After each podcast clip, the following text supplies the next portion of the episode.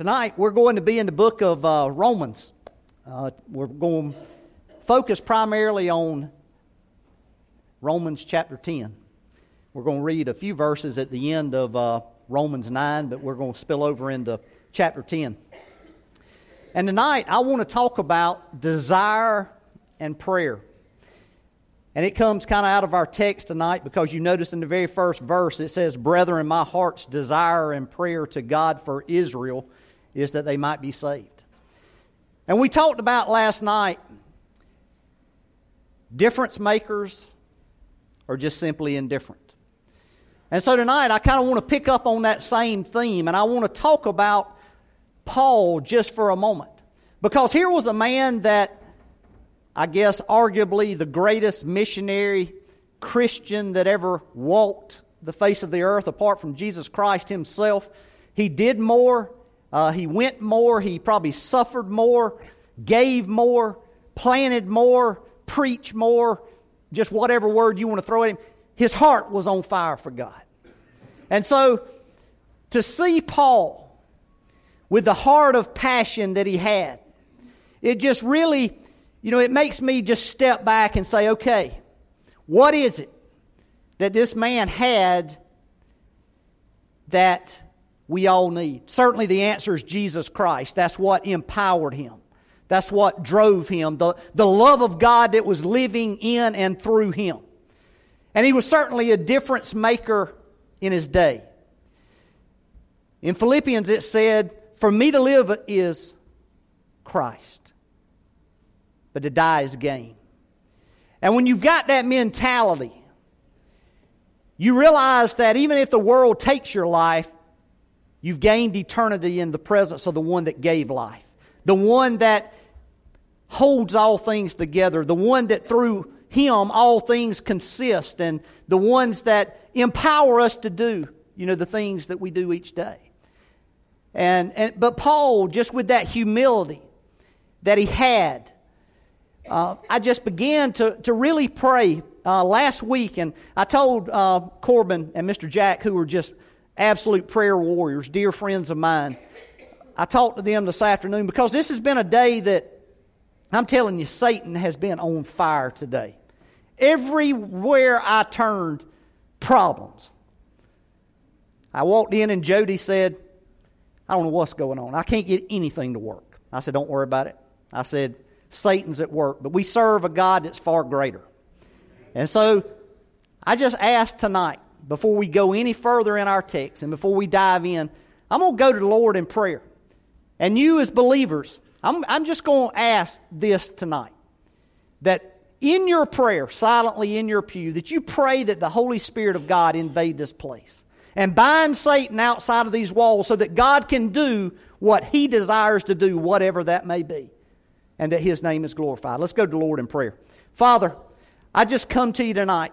God, knowing all day that you want to do something. God, as you always do, God, your mind is so much greater than ours. God, we can't understand what you're always up to, but, but God, I know this. Today, every turn, everywhere we've gone, there's been opposition. God, there's been a resistance, God, to, to what you want to do. And, and God, I know that when your spirit is working, God, our arch enemy, Satan himself, God, that his attention is drawn, God, to, to do whatever he can do within his power, God, to prevent the word of God from going forth, to prevent people from coming to know Jesus Christ, and to prevent, God, people being revived. And so, God, tonight, we realize the attacks of the enemy. And God, we rebuke them in the name of Jesus Christ. And God, I pray tonight, God, whatever you choose to do, God, you do it. And God, no one can resist the hand of God in what you choose to do because you're God. So, God, I just pray tonight, God, as we preach, as we teach, God, that your word comes alive, God, that a spark lights a fire. God, not for anything of, of my glory, God, or anybody's in this place's glory, but for the glory of the King of Kings, the Lord of Lords, the one that said, I am that I am. God, to you be all praise. In Jesus' name I pray. Amen. We're going to pick up tonight at the end of Romans 9. And we're going to look, um, I'm going to pick up in verse 29 and then I'm going to read over into chapter 10. But it says, and as Isaiah said before, except the Lord of Sabaoth had left us a seed, we had been as Sodom and been made like unto Gomorrah. What shall we say then? that the Gentiles, which followed not after righteousness, but have attained to righteousness, even the righteousness which is of faith. But Israel, which followed after the law of righteousness, hath not attained to the law of righteousness. So there you see there's a law uh, which is of faith, and then you see a law it says of righteousness. It says, Wherefore, because they sought it not by faith, but as it were the works of the law. For they stumbled at the stumbling stone, which we know is Jesus Christ. As it is written, Behold, I lay in Zion a stumbling stone, a rock of offense, and whosoever believeth on him shall not be ashamed. Now, Paul goes into talking here to what's really on his heart. He says, Brethren, what a what a word of, of endearment. What a word of love. Remember, Paul was a Jew. And his heart's desire was that all of Israel be saved. To give you a quick recap on the book of Romans, you know, early in the book, Paul is, is talking about Jews and Gentiles, and he goes through just a marvelous text through the first six chapters, and he brings everybody down in chapter six to a place where he says we're all guilty, we're all under sin. And then he moves into chapter 7, which where Paul says that, look, he says, I know what I'm supposed to do mentally. I, I really know what I'm supposed to do. But he says, I find myself not doing it. Everybody know what I'm talking about? All right? And then he says, at the end of chapter 7, he says, he sees this war going on in his flesh, in his members, because intellectually he knows what is right and what he's supposed to do, but he finds himself not doing that. And then he, he gets down to the end of chapter 7 and he says, Oh, wretched man that I am, who shall deliver me from this state that I'm in? And then the answer comes Romans 8 1. Therefore, there is now no condemnation to those that are in Christ Jesus. So he says, you know, my salvation is in Christ.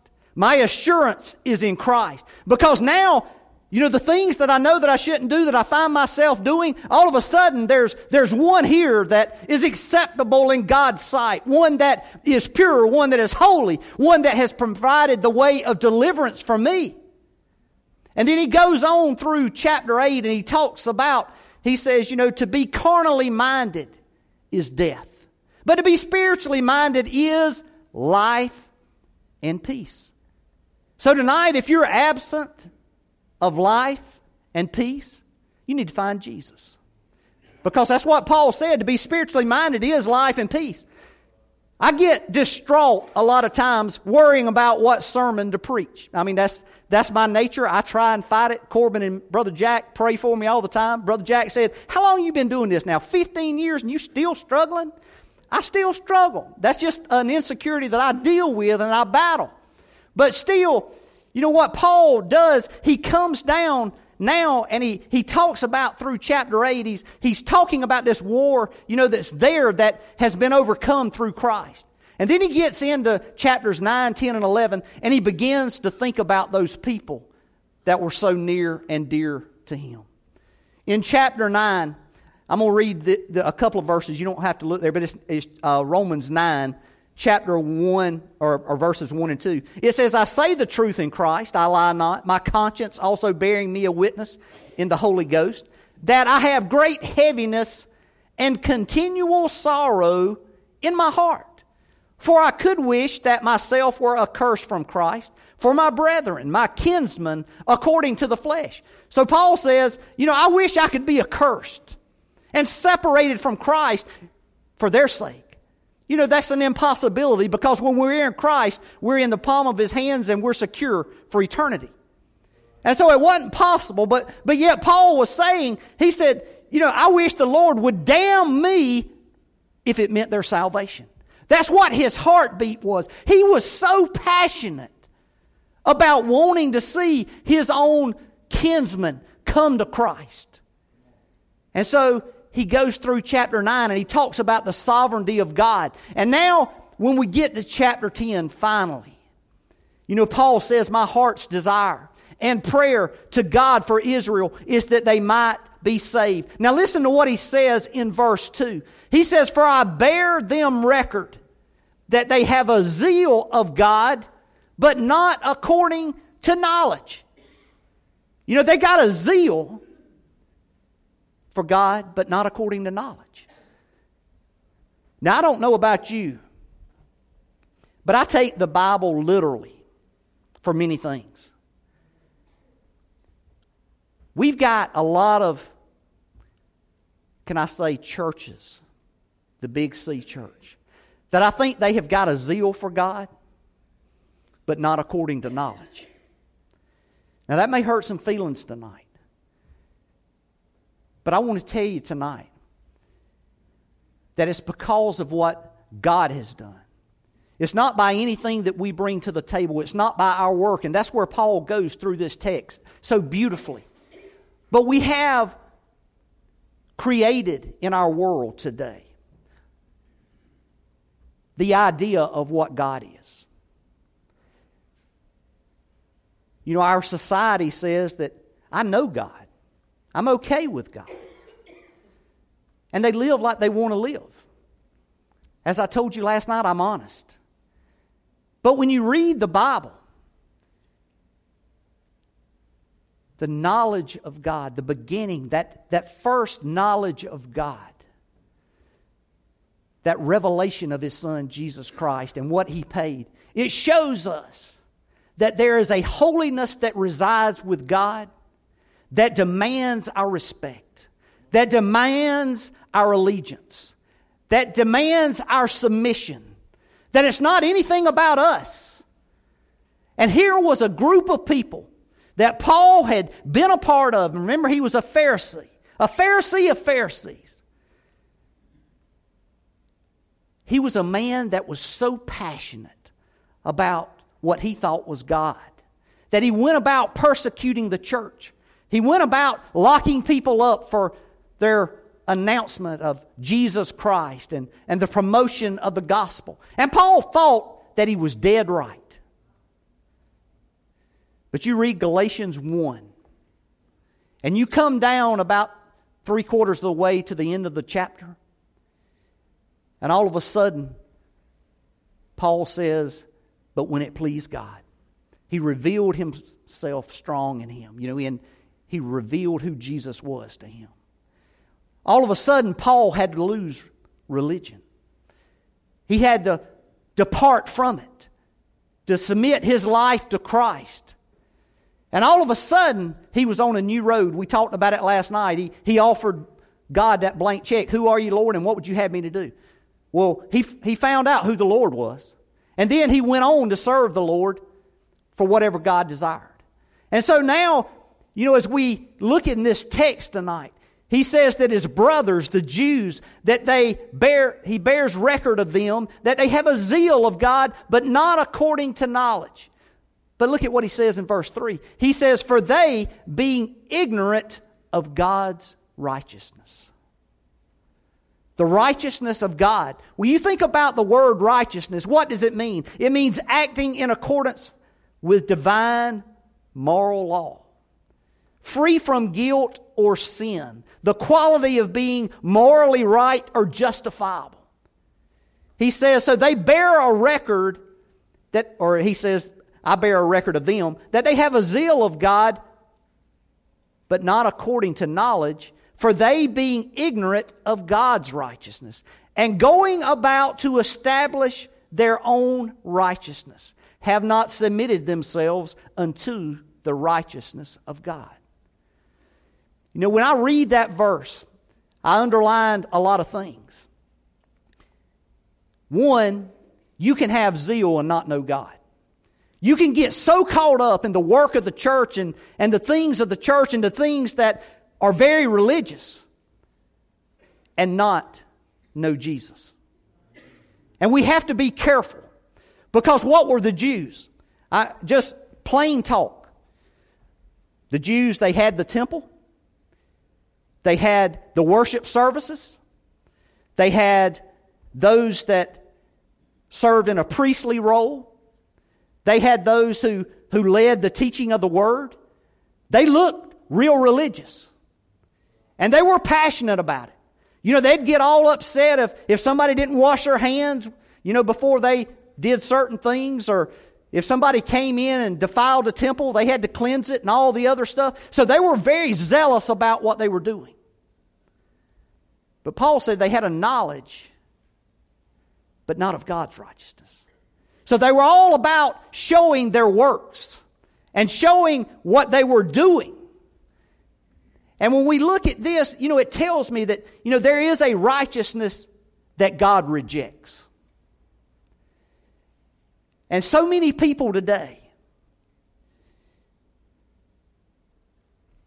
they put on an air of self righteousness that we're good enough because of things that we do. You know, people want to treat God as something less than God. They want to make him into their image, the one that they want to worship. But God is God. God is the one that demands righteousness and holiness. And when we look at God for who he is, and then we look at Jesus Christ, the revelation of, of God's Son throughout the Scripture, and then we see the cross and we see the payment for the sin that we all have. You know what it reveals is that wrath of God is so intense and so powerful that even God Himself, when He poured out that wrath upon His very own Son, God had to look away. That's how holy He is. Who was it, Isaiah, that said, you know, when he caught just a glimpse, he said, I was as a man undone because I, I, I wasn't right. And there, I live among a people that wasn't right. You know, but do we have that kind of fear today of God? I think we've lost the reverence for God in our world, in our country, in our nation, in our churches.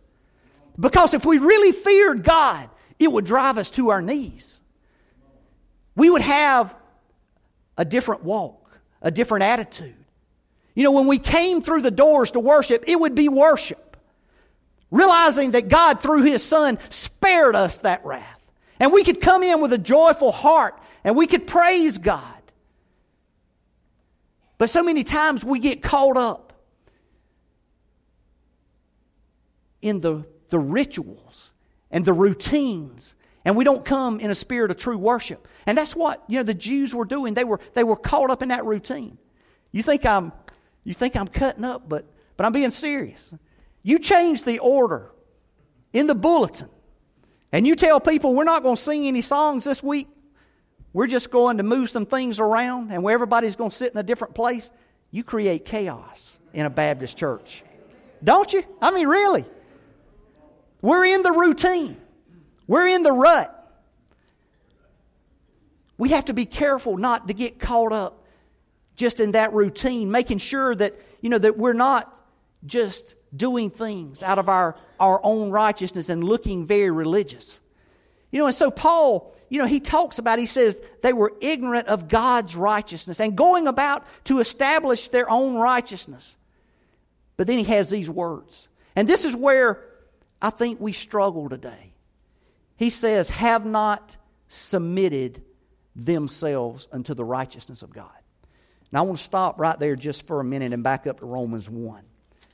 Submitted. You know, if you're submitted to the righteousness of God, you understand that you're simply a servant of the Most High God, that you're, you're called by God to fulfill His purpose in your life. Well, let's look very quickly. What did Paul say in Romans 1.14? He said, I am a debtor. How would you define your relationship with God tonight? You know, when, when you're in a relationship, you know, for the younger people, you know, that are dating and stuff, you know, when you hear the words define our relationship, you know, it brings panic. But when you say, really, define your relationship with God, is it any less than a debtor? Any less than a servant? Any less than whole submission to God? Because that's what God requires. Because He's God and we're just simply a vessel that He may use for, for something. And so Paul, he viewed himself as a debtor. He said, both to the Greeks, the barbarians, both to the wise and the unwise. And he said, So as much as in me am, he said, I'm ready to preach the gospel to you that are in Rome. And he says, For I am not ashamed of the gospel of Christ, for it is the power of God unto salvation for everyone that believeth, to the Jew first, and also to the Greek. But now notice what he says in verse 17. He says, For therein, he's talking about the gospel, it is the righteousness of God revealed from faith to faith. And it is written, The just shall live by faith.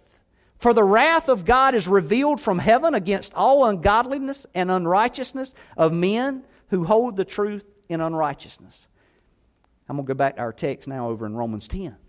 But you see that there's the revelation of the wrath of God that we see throughout the scriptures that was poured out upon Jesus Christ himself. You know, when Paul goes on in that first chapter talking about, you know, how he turns men over. You know, he gives them up to their vile affections and their passions, and men begin to do all kind of different things that are ungodly.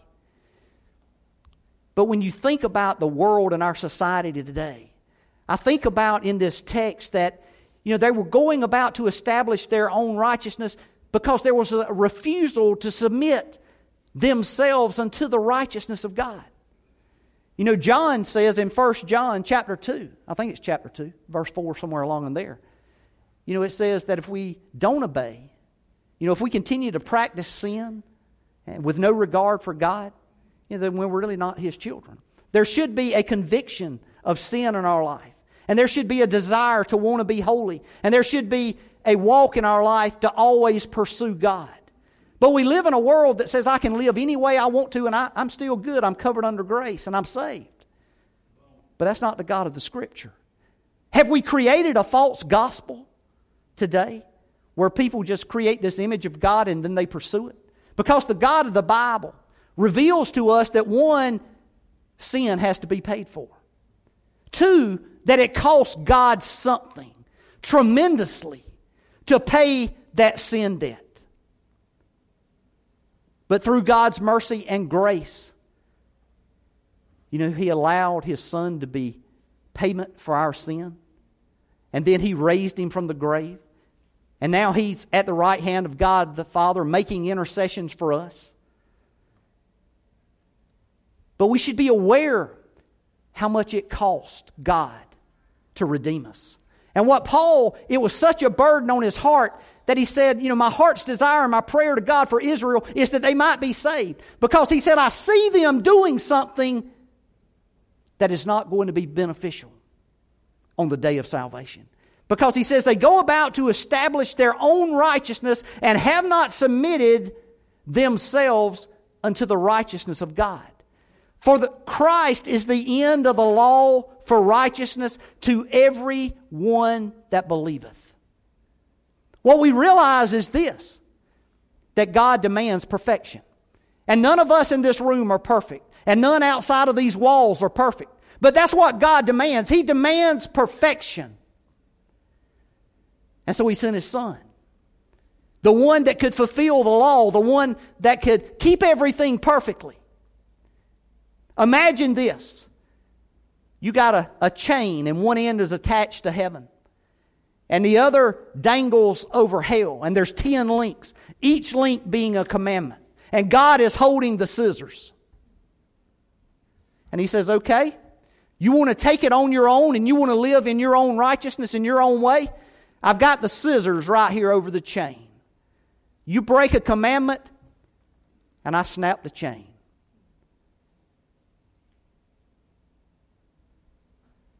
How many has ever broken one commandment? Thank God for Jesus. You know, but these Jews, they couldn't see that because they had rejected him. You know, that's why Jesus wept over Jerusalem when he came in on that Palm Sunday. He said, because they knew not the day of, their visita- of his visitation. And so we see that Christ is the end of the law for righteousness to everyone that believeth. But now Paul takes this and he goes and he does this comparison, if you will. He's told us that there is a, a law for righteousness to everyone that believes in Christ because Christ is the fulfillment of the law. But you remember these Jews, they were all about works and they were all about what they could do. And so he says now in verse 5, he says, For Moses describeth the righteousness which is of the law, that the man which doeth those things shall live by them. And Paul is referencing Leviticus 18:5 there. But he's talking about if you say that you're going to live by the law, you better be able to live perfectly. And so he, he's wanting them to see, so he's making this argument. He says, You need to understand. If you want to hang your hat on the law, then it's got to be perfect. Because that's the only thing that God is going to accept. And then he says in verse 6, he says, But the righteousness which is of faith speaketh on this wise. He says, Say not in thy heart, Who shall ascend into heaven? That is to bring Christ down from above. Or who shall descend into the deep? That is to bring up Christ again from the dead. Now think about what Paul's doing. Paul, he's talking here to people, to the Jews that would understand that they're about works. He says, okay, how unrealistic is this? How many of you, through your own works, can go up to heaven and get a God that's holy and perfect and bring him down upon this earth? Or yet, how many of you can go down into the pits of the earth, down to the deepest part of the earth, and bring Christ up again from the dead. When you're talking about works for the human, that's an impossibility. There's no way I can reach up to heaven and get God to come down. I certainly can't influence Him enough. I can't demand enough because He's God. I can't, I can't go up there and get Him. Well, I certainly can't go down into the grave and into the deep and get this one down here and pull him up and make him come alive again. You know, that's an impossibility for us humans. But God can. And He did. Through His Son, Jesus Christ. All of a sudden, you've got God in flesh. Emmanuel, the one that was born to be the Redeemer of all of mankind for those that would put their faith and trust in him. And what did the Jews do? They rejected him. They would have no part of him, and they went about to establish their own righteousness. You know, the religious elite of the day were the ones that killed Christ. So we see, you know, Paul, he's, he's trying to get them to understand that you're incapable of doing what you need to do to find the favor with God. You'll never be able to do it. And then he says in verse 8, he says, But what saith it? He says, The word is nigh thee, even in thy mouth and in thy heart. That is the word of faith which we preach. It was a proclamation. What Paul preached was good news. It was, it was a word that came that brought hope. You know, that's exactly what the gospel is. It's good news. It's good news that we don't have to be perfect. Our strive and our want to be is always to be perfect. But we can't be because we're human. And Paul wanted them to understand that, look, the only perfect one is Jesus Christ because he fulfilled the law. He showed us what true love looked like. He showed us what true humility looked like. Even when you Jews took him of your own will and you put him on a cross and you hung him suspended between heaven and hell, what did he do? He prayed for your forgiveness. He prayed that you would be revealed who he was.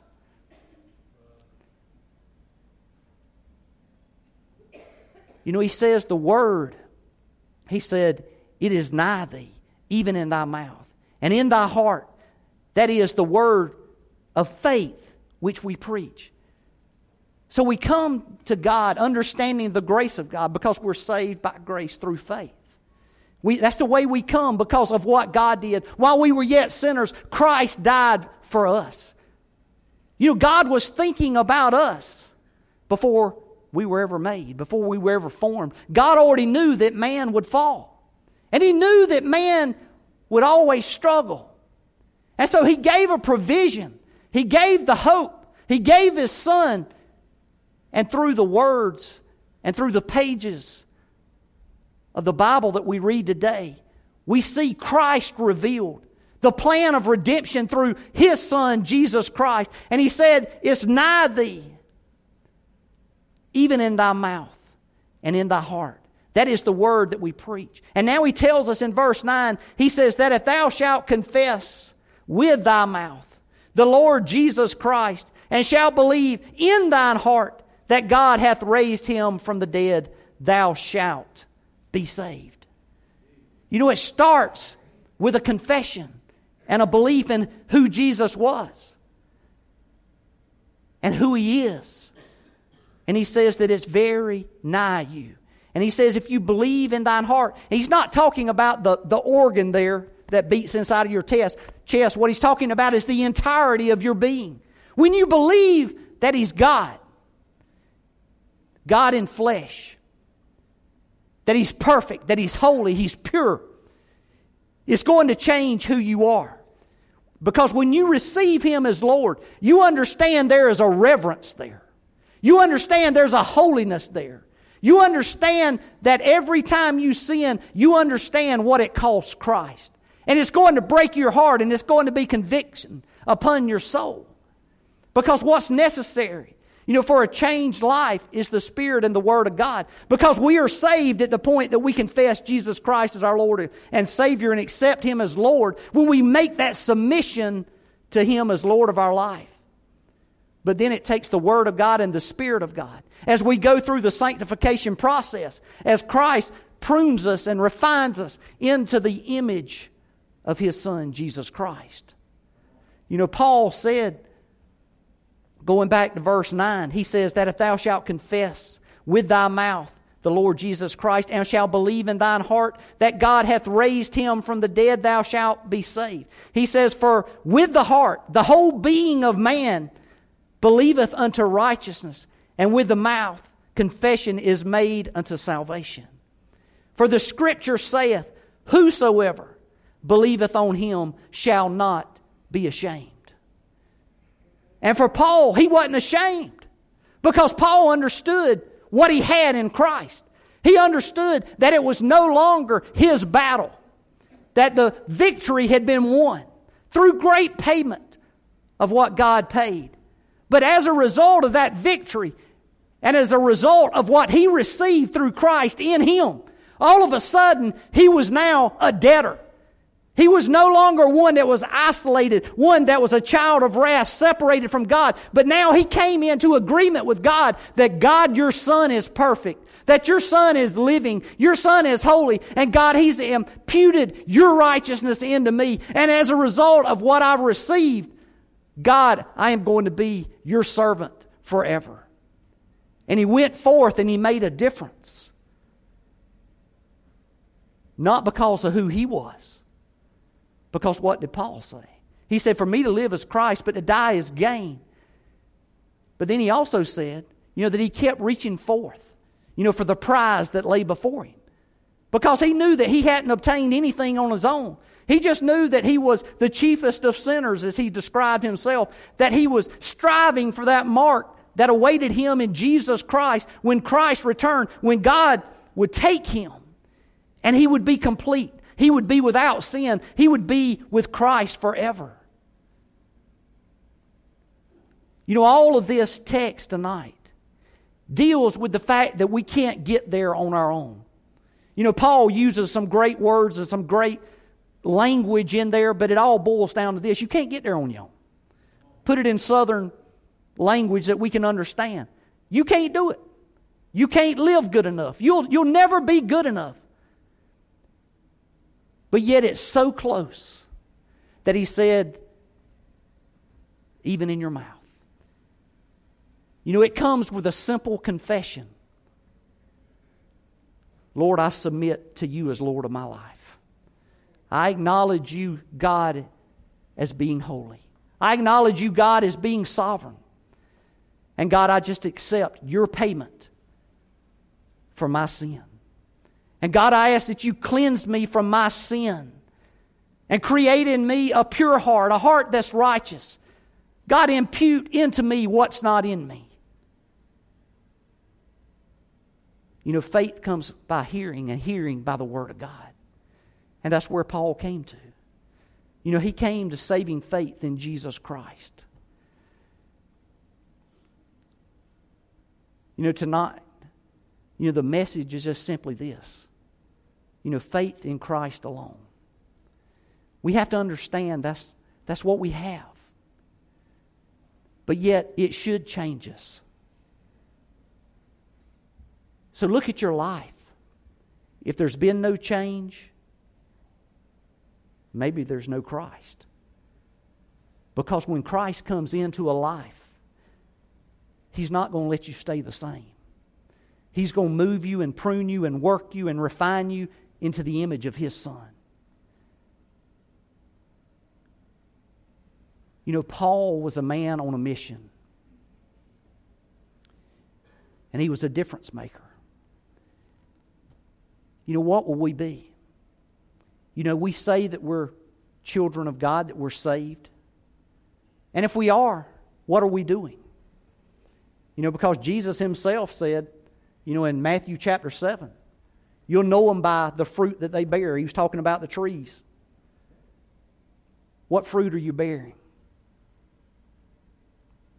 Do you know Jesus tonight? I mean, do you really know him personally and intimately? And if you say that I don't know him, I've never surrendered my life totally to him, you know, it's simply just bowing your head and asking him to come into your life as Lord. We're going to have a moment of invitation here. And Jody and them are going to come, and I guess Jody's going to lead the singing, and Miss Dana's going to play. But I just pray tonight. I, I just pray above everything else that we get our hearts right with God. We say we want revival. But are we willing to surrender? Because it said they had not submitted themselves to God's righteousness. Let's submit everything to God. Everything, everything that we have to God. Let's pray. Father, I thank you for your word tonight. I thank you for its truth. And God, I just pray tonight, God, that you would just, God, just touch hearts and souls. God, I don't know what you want to accomplish here tonight, but, but God, I just pray that if there's one lost, God, maybe there's one that came into this place tonight struggling. God, feel like they've worked their whole life trying to do what's right. But God, none of us are good enough. God, we fall completely upon the mercy and the grace of God. And God, we just call upon your name in faith, God, asking you to come in to save our life, God, to, to make us right by what you impute into us, your righteousness and your holiness. And God, if there's one here tonight that is struggling, God, if there's one that doesn't know you, God, just touch that heart. Let them feel the love of God, the peace of God, God, the Spirit of God upon them. God, if there's some here that have just gotten out of your will and way, God, I just pray tonight, God, that they would come back and, and get right with you. God, thank you for this church. God, thank you for the people. Thank you for the ones that turned aside to be here tonight. God, just bless this invitation time, we pray. Amen.